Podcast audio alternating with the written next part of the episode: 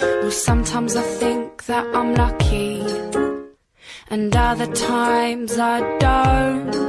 Well, most of the time I just think, well, I'm lucky, don't have all the power in the world, so I can't fuck everything else up. Well, I'm lucky, don't have all the power in the world, so I can't fuck everything else up. Well, at least I'm lucky, don't have all the power in the world, so I can't fuck everything else up. 亲爱的姐妹们，大家好！谢谢大家不离不弃的点开我们的节目，回到姐妹合众国。我是顾草草，呃，我是离上录上期节目已经有时间隔得太久，已经忘记自己冠名的 T 老师。大家好，我是必须提前五小时到达机场值机的徐抱抱。先广而告之一下，我从这期开始更名为徐抱抱，因为我妈妈也收听我们的节目，她听到自己女儿是徐阿姨这个称呼，有点难以接受，可能还没有准备好自己已经到了奶奶的年纪了。所以这里我们是不是可以引出我们这期的主题？徐抱抱，徐抱抱挺好的，天劲爆。呃，对，说到引出这期的主题啊，就是我觉得徐阿姨想表达的可能是从她延伸到她妈妈的一个年龄焦虑的问题。我们今天就想聊这个非常让人焦虑的话题——焦虑本身，尤其是女性焦虑这件事。我觉得在当代社会，不管是线上还是线下。焦虑这个词已经被大家太过于频繁的提起，用焦虑去形容，用焦虑去描述，就像所有被滥用的词一样，焦虑两个字已经快要失去效力了。那它本身所代表的这种高强度的情绪涌动、精神压力，甚至是病理性的描述，因为比如说焦虑症嘛，是一种病嘛，大家其实已经有一点体会不到了。但是焦虑，尤其是女性所面对和承受的加焦虑，确实是普遍的、日常的。这个话题其实是我们仨在呃聊选题的时候聊得非常焦虑，然后产生的。可能听我们节目的姐妹们也可以体会到啊，其实我们三个人是性格完全不同的，所以对于做播客的理念也有一些不一样。然后大家又都很认真，对我们这份友谊和这个事业都很上心，所以往往想聊的东西很多，但是在什么时候聊，聊什么，每次决定还是要花一些时间的。上次我们开选题大会的时候啊，我和 T 老师就被徐宝宝逼得有点没办法，因为徐宝宝他就焦焦虑比较严重，并且具有那种把焦虑感染给别人的能力。然后后来我就想啊，算了，嗯，要不我们就先不要聊什么电视剧啊、社会议题啊，先来聊聊我们自己吧，就直面问题，为什么这么焦虑？因为什么焦虑？呃，大家平时，尤其是徐宝宝，我很想知道你的答案，就平时会被经常，呃，会经常被身边的人说。很焦虑，或者他们感被你的焦虑所感染吗？我不清楚他们会不会被我的焦虑所感染，但是我从小到大收到的两大评论是：第一个是，哎，你吃饭怎么吃这么快？因为我通常就是可能别人一个小时吃完的饭，我五分钟就可以解决了。还有一个就是，哎，你上厕所怎么这么快？就是我就是一个快人快语，但这个事情你快不太会对别人造成困扰吧？会吗？我不知道你们觉得困扰吗？我觉得吃饭有的时候，但我我不会，但我觉得我能理解，就是大家觉得你吃那么快，那我们是不是也得快点吃？你是吃完了要去干嘛？尤其在一起的时候，呃，就是如果别人总觉得我需要你来等我的话，我觉得还是可能不由自主的也会加快自己的速度吧。这个可能是会给别人带来某种微型焦虑吧。T 老师可能从来不会收到这种评价，是吗？你是说吃饭快吗？是，就是让人呃，就是你你本人很焦虑，并且让别人感到很焦虑。我感觉你不会，你你可能是我们当中就是最最最感官上最冷静稳重的一个人。那我确我确实是一个 laid back 的人呢。我觉得人家不骂我懒就已经不错了。我真的还应该不太会给别人带来焦虑吧。那你那你本人会焦虑吗？就比如说我们今天刚开始做节目的时候，因为我们聊这个话题，就是因为我们聊的时候很焦虑，决定要讲焦虑这件事情。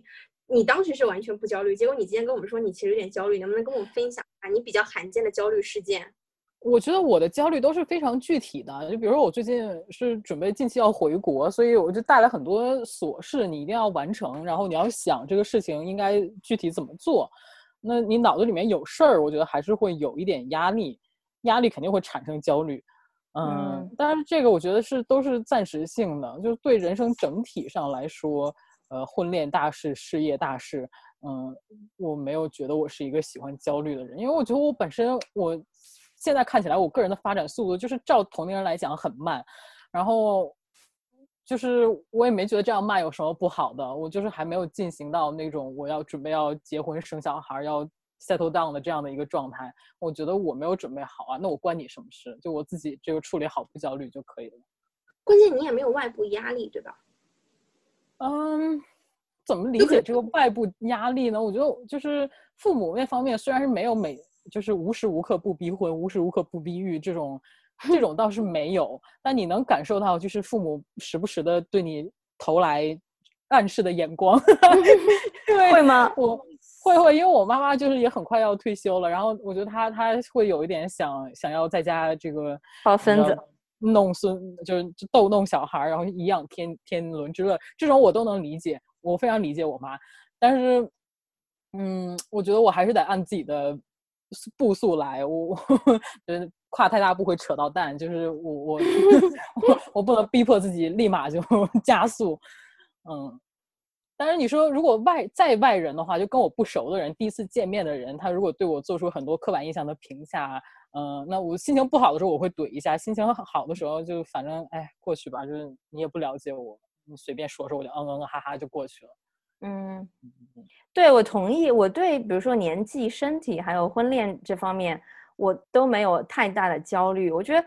我的焦虑就是体现在我是一个急性子，我做什么事情都希望就是快速把这个事情做完，然后有一部分可能就是家族遗传的原因，因为我们家是抑郁症家族嘛，天生就有焦虑基因，所有人就是但凡某个亲戚家发生任何一点点小事，整个家族都会郁郁寡欢，就是我们整个家都不是那种非常擅长处理突发情况的人，所以我就是需需要任何事情都在我的掌控之中。比如说我去赶飞机、赶火车，如果说事先没有做好准备，导致了最后没有赶上飞机和火车，那就会造成一系列的烂摊子需要收拾。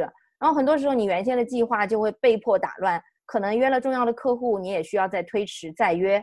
然后我又是一个非常注重契约精神的人，承诺过的事情，就算是上刀山下火海，我都会达成的。但是重新约时间这种，在别人看来可能无所谓，就一句话的事情，但。对于我来说，我我就觉得影响到我的信誉，那那就赶不上飞机，赶不上火车，就会对我造成一个巨大的压力。没有，我是想说，就是这个其实是肯定是跟职业有关系的，因为我觉得许抱抱的工作要求他跟别人沟通的很频繁，那你的时间表就卡得很死，那那当然就是你有压迫感。那我觉得我我像曹操，我们两个虽然有 deadline，但是其实中间的那个进行的过程是我们比较可以随意自己掌控的，所以。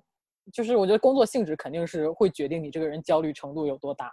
嗯，你们两个好像还蛮典型的，不焦虑是因为听老师内在比较平衡自洽，有自己的节奏。然后许爸爸焦虑是因为呃外部的刺激，呃就会僭越到他内心，然后然后呃僭越到他内心的秩序，呃你成为你焦虑的根源是吗？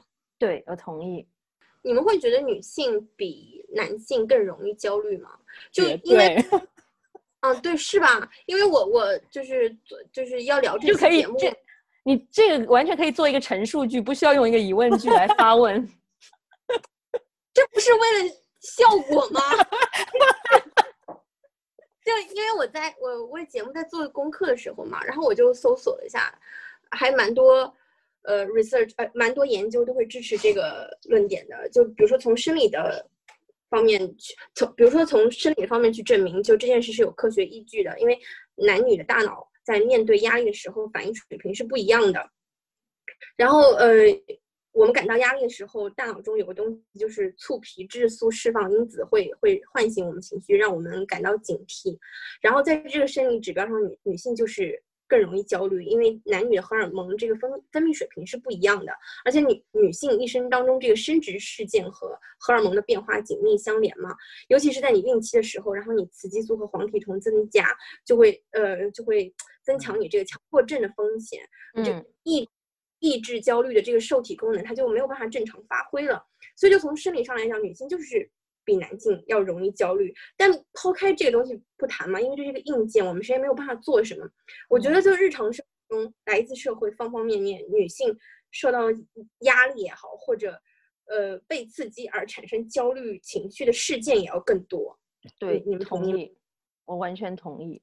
哦，但是我个人的经历是，就是身体和年龄焦虑，其实我在国内的时候体会的比在英国更多吧。我来到英国之后，我很多时候甚至会忘记自己的年纪。比如说前两年我在英国报了一个游泳班学游泳，一开始我还蛮担心自己这么大了才学游泳，就很不好意思。然后到了现场一看，各种年纪来学游泳的都有，有些比我小很多，也有些比我大很多，根本根本没有人在意你的年纪，也不可能有人来问你说，哎，你怎么一把年纪才学游泳？那现在游泳学会吗，徐抱抱？哎，现在是奥林匹克比赛的水准了。我我我复应附和一下徐阿姨，我觉得对啊，因为我觉得，呃，我我观察是觉得这边的人他的人生轨迹没有那么的确定，就是很多人，就是比如说人家。先没读大学，先去工作，工作完读大学，或者工作完读研究生，就是你知道每个人的安排是不一样的，你不要随便去评价别人。人家就是之前没有时间来做这个事情，那我八十岁的时候我就想去学个游泳，怎么了？我自己出钱，跟你有什么关系？就是嗯，我会觉得人家就是日常生活中赞叹的语气其实都不太会用，你不会说哎呀你怎么八十岁还学游泳？就这种话，我觉得你都不太会听到，就是。因为你这个你这个赞叹的，其实背后是你对某种刻板印象的评判嘛，所以我就觉得真的是你的人生你自己安排就好了，你什么时间想做什么事情，嗯，真的不用特别去在意别人的看法。对，年龄焦虑应该不是特定年龄段的人才会有的焦虑吧？比如说曹操，你是我们中最年轻的，我是最年长的，那你在你这个年龄段二十出头，你你可能也有你的焦虑，对不对？然后你你可能二十出的时候害怕奔三。奔完三又害怕迈入四字头，我觉得就是大家不是在害怕年龄变老，应该只是害怕自己的年龄和我们当下取得的成就不匹配。对，你说的对。哦，我是觉得年龄焦虑这件事情是随着时代而变化的。古人六十岁就死了呀，那你当然三十岁可能是要干点事儿了。嗯，对啊，而且六十岁死算是晚的了，一般就平均年龄三十几就死了呀，一般。啊。三四现在人都活到八九十、一百岁，为什么三十岁就要就要结婚生子啊？那之后七十年都要在其中煎熬度过。就我可能是各方面焦虑都更严重的一个人，只是我现在不太会把它在呃外在表现出来。就我是一个非常非常焦虑的人。就刚你们说的年龄焦虑啊，嗯，比如说身体焦虑啊，呃，然后嗯，成就焦虑啊，所有这些事情在在我身上就都有，就呃，比如说我现在呃，还有婚恋、婚育、婚恋、婚育焦焦虑这些事情，我也有可能就是比你们要面对的压力都要大很多。一方面就是焦虑，是因为我没有办法去解决有些问题，比如说婚恋这件事情，我有我有。完做完这个事情的刚需就来自外部的压力，但是有些事情不是你通过努力就可以达到的嘛。然后比如说我有自我价值实现的焦虑，嗯，比如最近我我昨天刚看了一个电影叫《How to Build a Girl》，然后我看这个片子其实是一个很甜甜的 coming of age 片子，但是我看完以后焦虑的不行，就我真的很羡慕在那个年代大家写写乐评，然后你可以过上很好的生活，你甚至可以帮你父母，呃。付房租，然后让全家人都过上很好的生活。就我我我作为一个靠写字为生，或者希望靠写字为生的人，出生在一个特别不好的年代。就你们现在没有办法靠写字这卖字这件事情过体面的生活。那我的劳动和现实现实或者我自我价值实现是不太成正比的。然后我想做的事情是不停不停会被打断的，被比如说来自外部压力，你应该去做什么，或者就是。你现在不具备做这个事情的条件，我就不停的被打断，然后所有这件事情都是暂时靠我个人能力，当然就我个人能力不够强啊，呃，没有办法立刻去解决的。然后这种落差嘛，就会给我带来很大很大的焦虑。然后身体焦虑这件事情就不说了，有更更长的个人的历史的方方面面的原因。你刚刚举的这个例子其实也不是性别方面焦虑，我觉得你就是讲了一个个体与时代的关系。那这个也不是，就是除了你，但是。你作为个体无法控制之外，很多个体都没有办法控制啊。就是就像我们现在就觉得，在特朗普时代，在在 Boris Johnson 时代，我也觉得很无力啊。我甚至都不想做任何的计划，因为你所有的计划都可能是要变成泡汤。嗯，但我想讲的是，我觉得以上这些焦虑在女女性上都是被放大的，就很少有男的说，嗯。假设你三十岁还没结婚，大家会说啊，你再不结婚你就老了，或者怎么样，你也没几年了，没有人会这么讲啊。就大家只担心说你你子宫会老，你现在不能生孩子什么，担心说男量会下降啊。四十岁的人不照样在跟小姑娘在一起吗？他们也不会说担心说四十岁的人你呃就是你你呃没有办法生出呃没有办法生孩子啊这些事情。然后你说男的可能四十岁他自己过得磕碜一点，也极少就是大家会。就是用这个用这个东西给你施加很大的压力吧。比如说女生，你要是工作不好，大家会劝你去结婚啊，或者什么，好像这是个退路一样。但没有人家会跟会跟一个男的说，哎，你干的不好，回家结个婚吧，不会这样。就是我说的这些东西，这些矛盾在女性身上都会得到一个就是极大的放大，然后你你你的焦虑更强。如果我现在这个状况是一个男生这样活着，可能就他就不会像我这么焦虑。是，嗯，这个我同意。我觉得男性的焦虑其实就是事业方面的嘛，其实还蛮纯粹的，就是你赚多少钱，买不买得起房，嗯，娶娶不娶得到一个好看的老婆，嗯，就是这这其实都是跟他的社会阶级地位以及他个人的事业成就是完全挂钩的，所以感觉好像就像《红楼梦》里里面一样，就贾宝玉唯一需要做到的一件事情就是仕途得意。然后，那你其他的女生，你就要考虑嫁一个什么样的人？就是在那个年代，就是甚至女生自己的婚恋都没法把握。我觉得这个还挺，就是历史一直以来就是这样，都没有没有什么变化。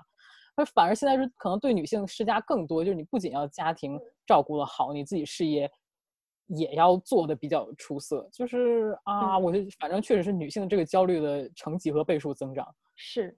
还有，你们有会不会觉得在健康方面，女性的焦虑也会更强，或者说面临的挑战和压力也会更多？对呀，这可能看个人吧。呃，我觉得你健康是指哪方面吧？健康属于身体焦虑的一部分，对吧？我觉得这个可能要分开讲，因为身体焦虑这个这个事情有一些，呃，似乎是专门大家施加给女性的，但是健康焦虑这个是。觉得应该是每个人都有的，但其实女性面临这个更强。我举一个就是最近比较关注的例子，就是大家最近又开始聊避孕这件事情。就比如说你有对象，或者你有性生活，那女性必须要考虑避孕。然后一般来说，避孕这个职责现在因为技术手段或者各种原因，然后呃成见或者很方方面面的呃就是因素，避孕这件事其实完全只交给女性来做，很少有男的会去做这个结扎呀或者什么的。对，但没有对没有对象，女性的这个压力也很大。比如说你要担心多囊啊，呃，你你要担心你会不会乳腺增生啊这些东西，那男的就不担心这些啊。其实男的也应该是有压力前列腺吧，也有前列腺炎什么的。对，但是是是确实是这样，但他们其实没有那么强的压力，就是男的真的很自信。就比如说四十多岁、五十多岁的人还在泡小姑娘，其实你四十岁开始，你前列腺就有问题了，你尿一泡都尿不完，然后会。开始肿大，但是这件事情没有人会去考核男性，哎，是不是很不公平？那大家没有什么要发表？就因为我对男性的身体，我没有跟他们探讨过关于健康方面的焦虑。我觉得男的对自己应该也是有一些健康方面的担忧的吧？就比如说家人的话，就经常家人聚餐的时候，你就会听见酒桌上叔叔。呃，伯伯们都会在那边讲什么自己，哎呀，最近血脂什么三高、脂肪肝之类的，他们也有这方面的一些隐患，只是说前列腺这个可能是不怎么会在台面上去讲。那就是如果女性有乳腺增生方面的问题，那男生有前列腺，当然女性不可否认，我们因为要承担这个生育的功能，所以就是卵巢啊之类的问题肯定会更多，避孕的这个责任在。现在被施加在女性身上，所以女性在服用避孕药承这个副作用也是女性在承担。我也会觉得健康这件事情是因人而异的，那有的人就身体比较好或者什么样的，就是确实两性都有自己的焦虑。那我就是关于生殖这一点，因为我最近也在看《三十而已》嘛，徐抱抱没有看，但是草草看了，就其中他有一个细节，就是讲那个呃陈宇去验精子，我不知道草草记不记得这个细节。嗯。嗯，然后他他觉得很避讳，他不想让他老婆去看到这个化验报告，然后不想让他老婆分享给他丈母娘看。我会觉得这个行为还挺，嗯，说不通的。那我觉得这个是生育大事，这个就是婚前检查是一件非常正常的事情。那如果你男性就是精子质量不好或者有问题的话，我觉得这个也是也不完全是你的错。那这就是人身体的一个某种，嗯，disability。对，然后我觉得这个为什么男性那么觉得不想跟分女性分享他自己精子质量报告，我不是很能理解这个细节。这个我还蛮能理解的，就因为精子是代表着他的这个雄性象征嘛。如果自己的精子质量不好的话，就相当于他的男性气概被抹去了，那他肯定觉得这是一个很丢人的事情啊。而你是跟你老婆分享哎，那这不是关系到你们两个未来生小孩这个质量的问题？我不知道，曹操，你看这段有什么想法？我蛮我还蛮同意的，而且就是你把，呃，就是生孩子关系到两家的事情嘛，然后放到台面上来说，那你身体的，就是质素的一部分，那是家里的这个一个公共的话题，不是说只属于你一个人嘛。而且你要看语境，放在别的地方可能不太一样，放在中国，你你不太可能不分享，或者说你用这个事情去责备，是完全不成立的。但是舆论不会像你们这么理智嘛？最终他们肯定都会说，啊，那个男的有问题，不会说说哦，他的精子是有健康隐患的。他肯定是害怕这种舆论吧？不是啊，我们不是这件事情，就是他不愿意把自己这个精子报告，对他报告是没问题的，但是他不想把这个事儿分享给他老婆看。嗯，没问题还不想分享这个事情，我无法理解。对吧？就是男的感觉自己的精子是自己的隐私，是吧？然后女的这个生孩子的事情就可以大家都来看，都来讨论。嗯，多讨厌。是的，所以最好的方式就是反抗，就不要生孩子。哈哈哈哈。是啊，就是大家都有勇气一点。对，因为我觉得我现在已经确定自己不想生孩子之后，你就不会被那个生物钟带来的紧迫感压迫，然后爱情嘛，随时都可以谈，你就。就这方面的焦虑，我觉得会大大的减轻。就你首先要问自己，搞清楚，就是我到底想不想生孩子？因为女性确实是会受到这个高龄产妇啊一些一些困扰。但我现在因为没有这个困扰了，我觉得我是不想生孩子的。我就觉得哇，人生突然间多了很多的可能性，就 take it easy，一步一步慢慢来好了。所以许抱抱解决某些让你焦虑的问题的方式，就是把问题彻底斩杀，对吗？可以这么说吧，但这个也不是说我是非常武断的去斩杀这个问题，我是经过自己深思熟虑的考虑，然后我做出这个决定。那有一些你没有办法把问题斩杀的事情，你们都怎么应对这种焦虑呢？你举个具体的案例嘛？什么样子的焦虑你是没有办法斩杀这个问题的？就我我的事情在你们身上不一定成立嘛，对吧？嗯，说一说吗？如果你想说的话。呃，没有，就比如说我我被爸妈催婚这件事情，催婚催育这件事情，对吧？那你们可能不太有这个焦虑啊，或者，但对我来说，这嗯这个问题没有办法一下子把这个问题本身斩杀嘛。嗯，这个是我觉得是每一个是二十五岁之后的女生都会面临的问题吧，所以它肯定不是你的个体问题。我们也在就是面临这样的压力，来自父辈的，甚至是亲戚朋友之类的。那这个，嗯，看每个人具体怎么处理吧。就，嗯，你只能我我的方式就是远离这样的压力嘛。就我在这边，他们也管不着我了嘛。然后尽你自己最大所能去沟通，让他们理解你。你现在可能这个不是你的生活重心，那么你什么是你的生活重心？你要让他们知道，让他让让他们理解你嘛。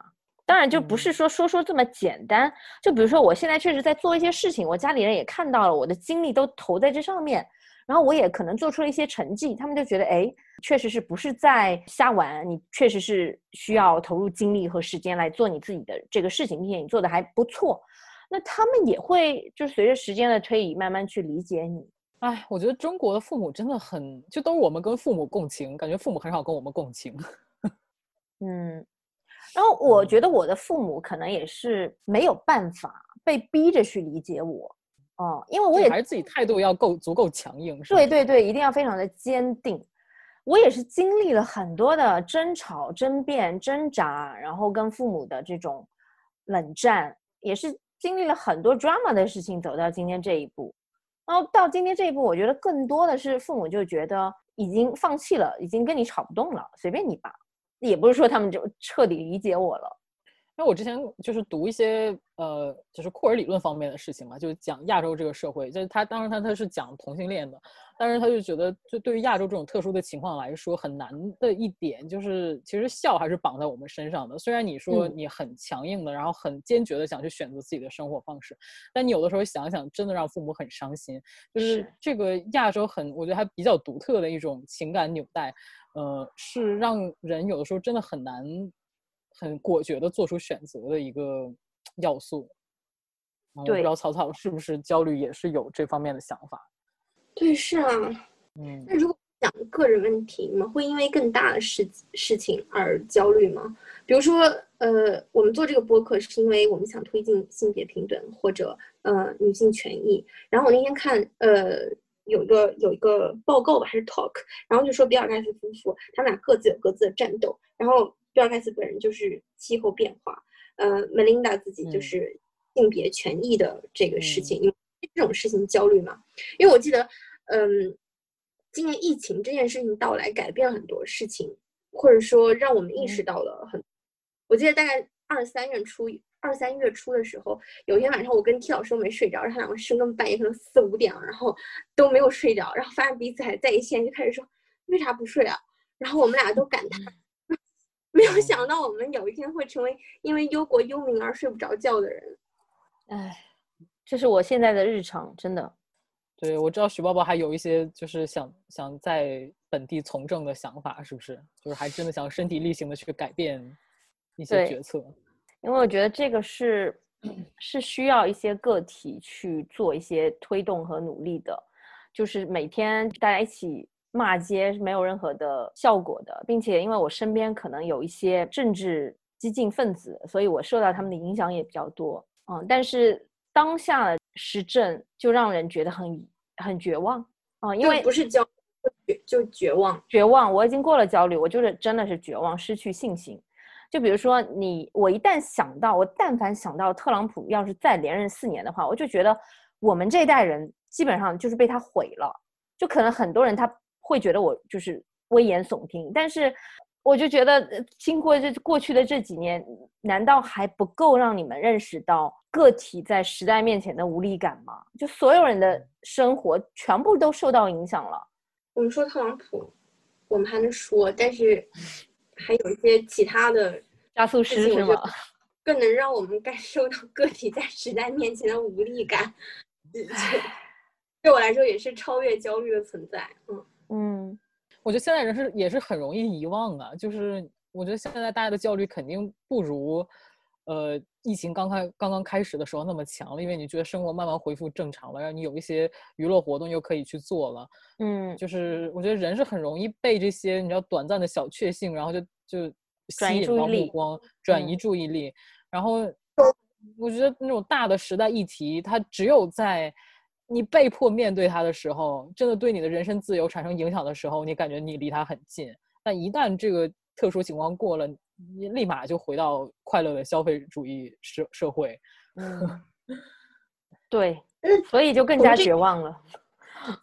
从这点问大家，我们作为不管是内在还是外在也好，有恒常焦虑的人，你们会因为自己这个焦虑产生优越感吗？或者因为这个而？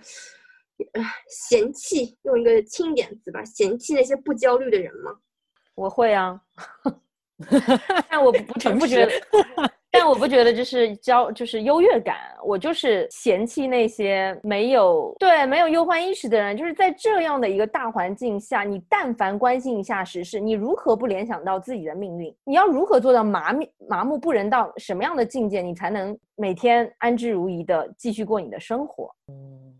叶老师呢？我也不会嫌弃我，我反而唉，这很难讲。这个我对他态度也很复杂。一方面会还觉得这无知是福呢，就是 就是这个社会确实有一个知识分子群体或者是一些人，他他就是会对人类共同体这些命运产生惯常的思考和和焦虑，呃，或者是他对这种时时政比较敏感。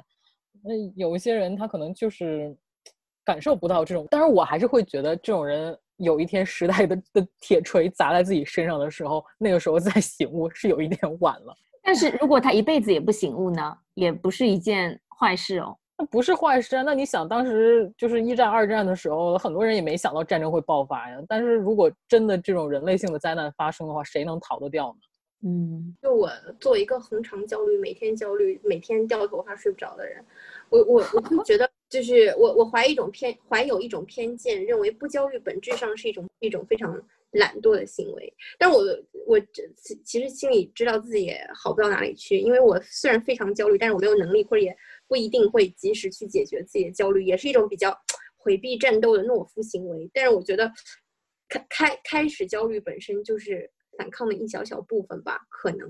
嗯，但这种这种心态，我就会担心有一点在犬儒的边缘，所以就嗯嗯自己也比较警惕，嗯，还是还是要付诸行动去解决焦虑的事情。但我们作为，嗯，但我们作为小小的个体，我们应该做什么呢，才能缓解一下这些焦虑？你指的是大焦虑，不是个人的小焦虑，是吗？对啊，个人的小焦虑就只能每个人 deal with it。哎，但我我就是个人小焦虑这个，我有一个问题啊，因为我就有的时候看到豆瓣上有一些言论，比如说，呃，豆瓣嗯、上那些劝分、劝不生小孩儿、劝不婚的人，其实嗯、就是觉得他们也是一种犬儒嘛，就是你逃避也是没嗯用的呀，你天天劝别人这样子解决什么问题吗？不解决问题啊。嗯，你们是怎么看待这种批评的观点的呢？这是个人的小焦虑，但如果你去批判别人的这种行为，或者你去发表意见的话，那其实就上升到一个大焦虑的层面，对吗？就本质上我们该去瓦解婚姻制度吗？就当现当下婚姻制度，对吧？嗯嗯，但就它一个长程的目标，不是说一天两天可以完成。那有些人的抵抗就比较激烈，或者比较当下，就是绝不嗯把自己给父权社会用，或者就是不婚所谓不婚不育保平安嘛。嗯，就大家各各有各的抵抗方式吧。我我我是我是这样想。对我我我觉得就是社会的变革和进步，总是要有一小部分人先发起的吧。就是我可能不会去做这样的人，但是我也不会去 judge，我觉得这是他们的自由。你只要就是不要太过于人身攻击这这一类的，都可以接受。我我的想法也是，这个要个按个体分析，因为你劝分劝不不婚不育，呃，就是我们都是外人啊，你你说起来是容易，但我觉得有些人当事人人家就处在那个事件的中心，就是真的要被父母逼死了，或者是焦虑的不行，或者就是想结婚，就是想生小孩儿，嗯、我 我也不知道，我现在真的觉得很难劝人，就是你你你知道你要坚强做一个抵抗者，我就觉得很多事情你还是要看到这个人，然后你要你要具体问题具体分析，所以我不知道，我有可能我就是变成一个很保守的人，现在 要要该如何劝别人，而引发了自身的焦虑。你说的很对，我觉得我以前是真的就完全会很没心没肺的，就是说，就当然单身多好呀，你为什么呃不享受你的单身？但真的很难说，现在这个很难劝出口。现在，因为你这个嗯年龄，就大家越来越受到社会的一些评价，然后是你就觉得你的好朋友，其实你是应该更关怀他们的想法，而不是你知道意气指使的告诉他你你去单身最好了。对，嗯我觉得我们肯定要接受焦虑，就跟新冠病毒一样，会跟我们共存吧。不管嗯它是作为一种病症也好，然后作为一种情绪也好，还是个人的一些呃以不同形式存在的问题也好，我觉得我们还是要去去关注它。我们聊这个事情也也是这个目的的。比如说我们对做节目这件事焦虑，那其实我们今天聊了这样一下以后，就梳理了很多事情。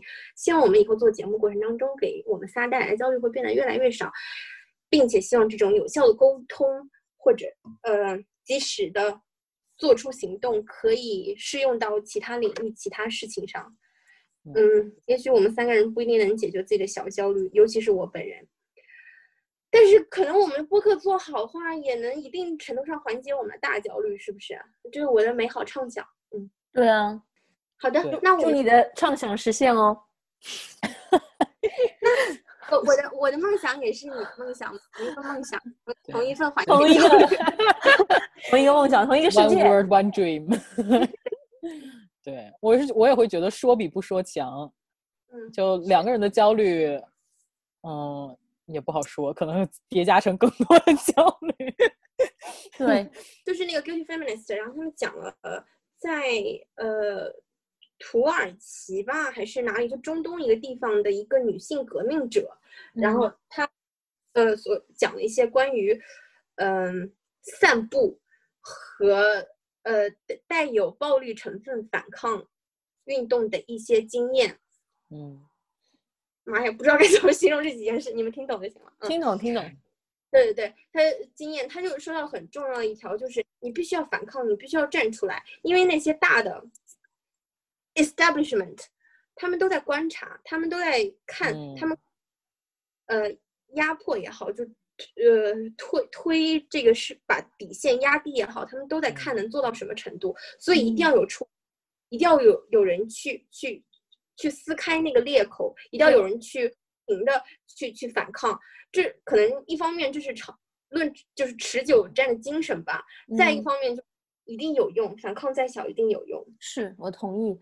你看现在全球都在大革命啊，不是吗？是一个风起云涌到处都在散步，嗯，是是，对，而且而且，我觉得如果就是，即便是在公共场合，你有些话不能讲，但是我觉得你你就是跟人交流、跟朋友交流这件事情也不能中断。嗯，呃对，你可以私下去讲，你可以，也不说传播，就最起码大家要交流自己真实的想法，才可能会形成某种团聚力。嗯，是嗯，说得好，鼓掌。所以这期是聊完了吗？对，这期聊那来，别忘了朋友们，最后我们再交流一下大家作为女性主义者的 high 和 low 吧。我先说我的 low 吧，就嗯是我这个 low 不是一个具体的 low，但是这个新冠疫情以来，我觉得这个社会对于某种呃聚集性的嗯需求越来越低。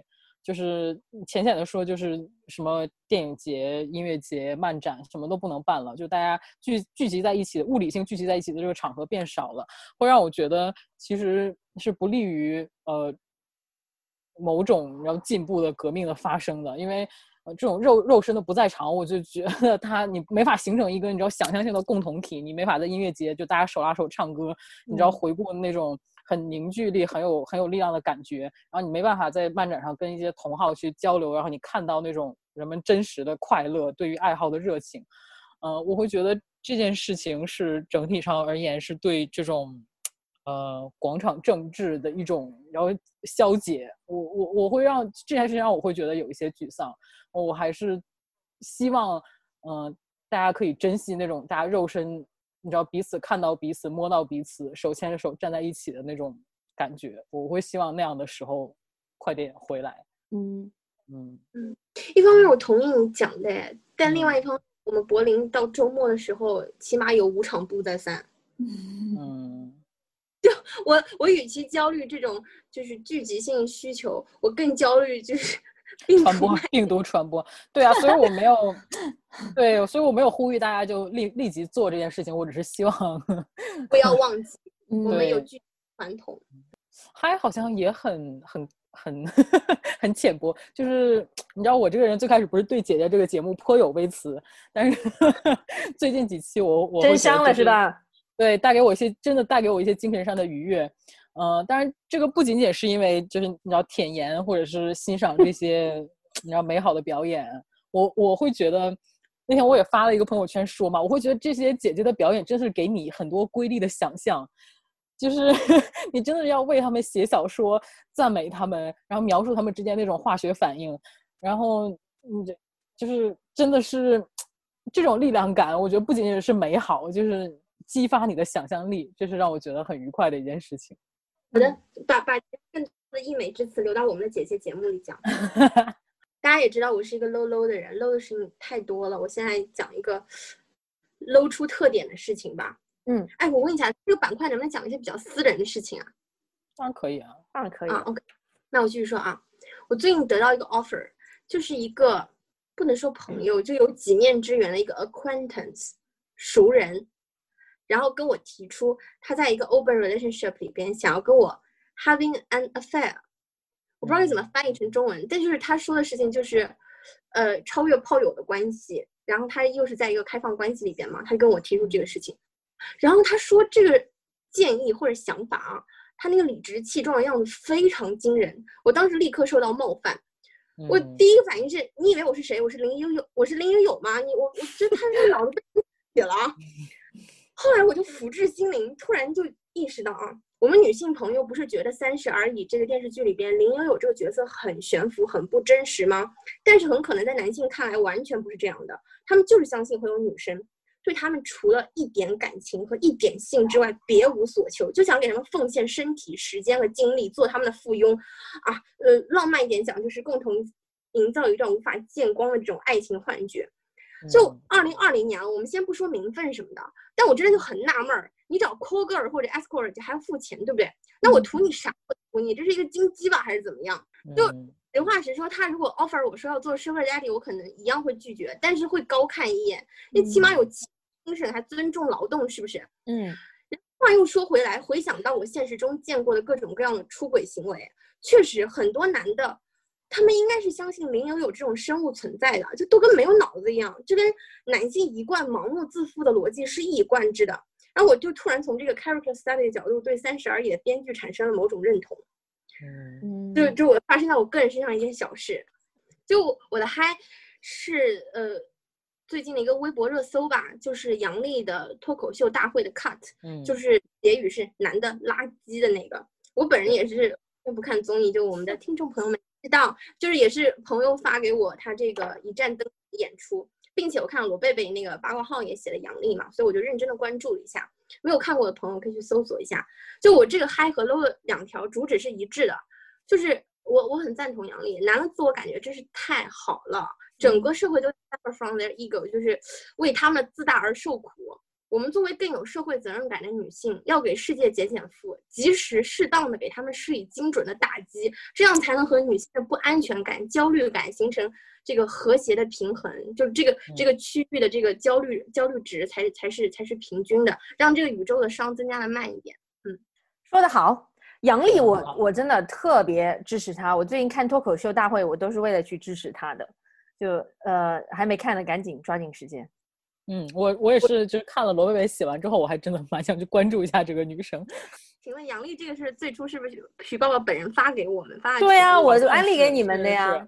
嗯，那所以他是最近出来这个热搜，然后成为我的嗨了嘛？就我这个安利吃下了，嗯。感谢大家收听本期播客。如果关于焦虑你也有想说的话，或者你有想点播的话题，欢迎到微博、微信公众号和豆瓣小组给我们留言评论。你也可以在微信公众号内、喜马拉雅、荔枝、苹果 Podcasts、Pocket Casts、小宇宙等 App 上收听我们的节目，还可以通过 RSS 链接进行订阅。在上述所有平台搜索“姐妹合众国”或者 “Sisters United” 就能找到我们。那么今天就到这里啦，下期节目再见，拜拜。拜拜拜。I was making the dinner when it sort of just burnt. I was walking down the stairs when I tripped, fell to the bottom, broke my foot, and it really fucking hurt. Well, at least I'm lucky down over the pound, so I can't fuck everything else up. Well, at least I'm lucky down over the pound, so I can't fuck everything else up. Well, at least I'm lucky down over the pound, so I can't fuck everything else up.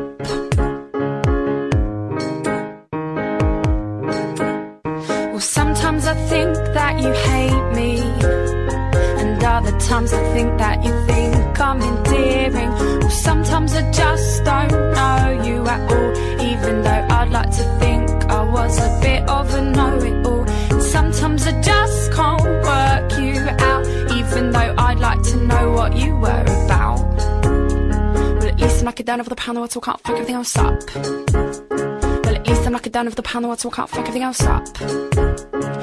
Well, at least I'm lucky I don't have all the pound the world, so I can't fuck everything else up. Well, at least I'm lucky I don't have all the pound the world, so I can't fuck everything else up. Well, at least I don't have all the power in the world, so I just can't fuck everything else up. Yeah, at least I don't have all the power in the world, so I just can't fuck everything else up. Yeah, at least I'm lucky down over the pound the world, so I can't fuck everything else up.